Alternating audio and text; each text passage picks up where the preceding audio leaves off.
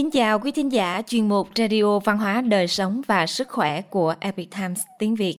Hôm nay chúng tôi hân hạnh gửi đến quý vị bài viết được Sở Thiên thực hiện có nhan đề Vị quan thanh liêm vang danh khắp thiên hạ. Bài viết được dịch giả tùy phong chuyển ngữ từ bản gốc của Epic Times Hoa ngữ. Mời quý vị cùng lắng nghe.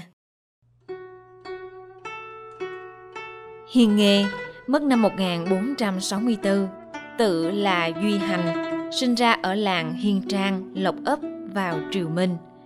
Vào năm Vĩnh Lạc thứ 22, năm 1424, ông đỗ tiến sĩ, nhậm chức phó hành nhân ty. Về sau làm quan đến hình bộ thường thư. Suốt sáu triều đại, Minh Thành Tổ, Minh Nhân Tông, Minh Tuyên Tông, Minh Anh Tông, niên hiệu chính thống, Minh Cảnh Đế, Minh Anh Tông, niên hiệu Thiên Thuận.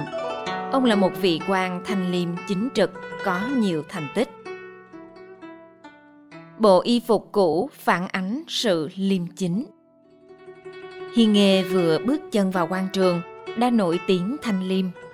Vì thành tích nổi bật, Hi Nghê được chuyển từ phó hành nhân ty sang ngự sử, được cử đến Hoài Thượng để đốc lương. Vào mùa đông năm đó, Hiền Nghê đi thuyền không may bị ngã xuống nước.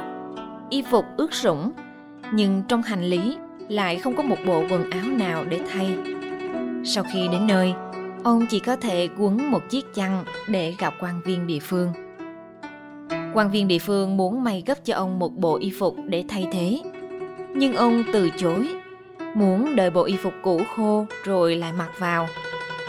Mặc dù tình cảnh lúc đó trông thảm hại nhưng phản ánh phẩm đức liêm chính của hiền nghề Kể từ đó, thành danh hiền nghề liêm sử được người đời ca ngợi rộng rãi. Làm quan thanh liêm, đại trị một phương. Trong 5 năm niên hiệu chính thống thời Hoàng đế Minh An Tông, nhờ có thành tích nổi bật, Hiền Nghê được đặt cách đề bạc làm chiếc gia án sát sứ, chủ quản hình pháp phong hiến của cả một tỉnh.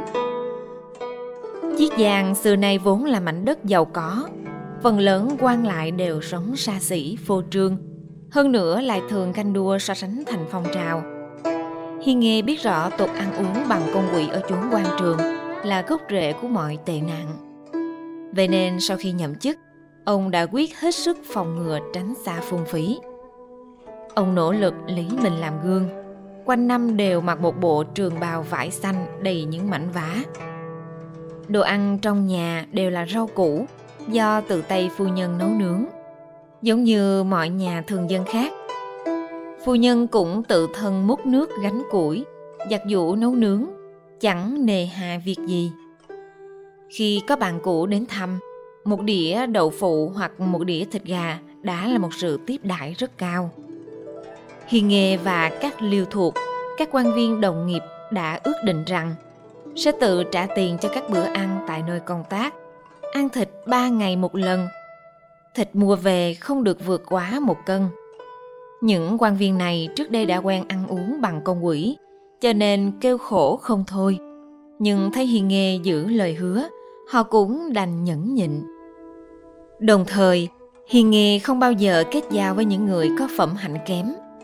Ghét tụ tập vui chơi ăn uống, một lần ông đến nhà một liêu thuộc để dự tiệc. Nhìn thấy trên bàn đầy những món ăn thịnh soạn trong tâm cảm thấy rất không hài lòng. Ông biết những quan viên này trên danh nghĩa là chiêu đãi riêng nhưng chi phí chắc chắn không chỉ dựa vào lương bổng. Vì vậy ông miễn cưỡng ngồi xuống ăn một chút rồi cố ý lấy tay che bụng rên rỉ không thôi mọi người vội hỏi có chuyện gì? Ông nói, ở đây có tang vật. Nghe vậy, mọi người chỉ biết dở khóc dở cười, còn chủ nhà thì càng thêm lúng túng. Hiền nghề lấy mình làm gương, ra sức nghiêm cấm tục ăn uống bằng con quỷ. Nhờ vậy, chốn quan trường ở chiết giang đã được cải thiện rất nhiều. Những quan viên muốn hối lộ để qua cửa chiết giang, nhưng biết rằng hiền nghề sẽ không nhận vì vậy thường phải đi đường vòng Minh Sử nói rằng Hi Nghê làm quan liêm khiết đại trị một vương Vào năm Thiên Thuận, đầu năm 1457, thời Minh Anh Tông, khi Hiên Nghê rời Chiết Giang để nhậm chức hình bộ thường thư, tất cả hành lý của ông chỉ đựng vừa một chiếc giỏ tre. Sau vài tháng, Hiên Nghê dân tấu xin cáo bệnh về quê nhà. Minh Anh Tông chu kỳ trấn triệu kiến ông và hỏi Chiết Giang có một vị quan thanh liêm, khi rời chức vụ, hành lý chỉ có một cái giỏ tre. Người đó chính là ông phải không? Hiền nghề khấu đầu xưng phải. Anh Tông liền ban thưởng cho ông bạc trắng, đồng thời chuẩn tấu. Hiền nghề thành cao vang danh khắp thiên hạ, nổi tiếng không kém gì cánh cửu trù triều minh.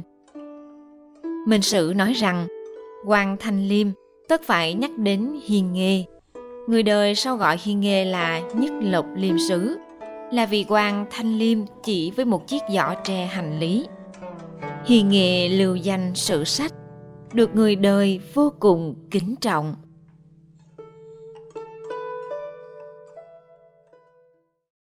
Quý thính giả thân mến, chuyên mục Radio Văn hóa Đời sống và Sức khỏe của Epic Times tiếng Việt đến đây là hết. Để đọc các bài viết khác của chúng tôi, quý vị có thể truy cập vào trang web epitimesviet.com. Cảm ơn quý vị đã lắng nghe, quan tâm và ghi danh theo dõi kênh. Mến chào tạm biệt và hẹn gặp lại quý vị trong chương trình lần sau. Kính chúc mọi điều bình an và tốt lành tới quý vị cùng người thân.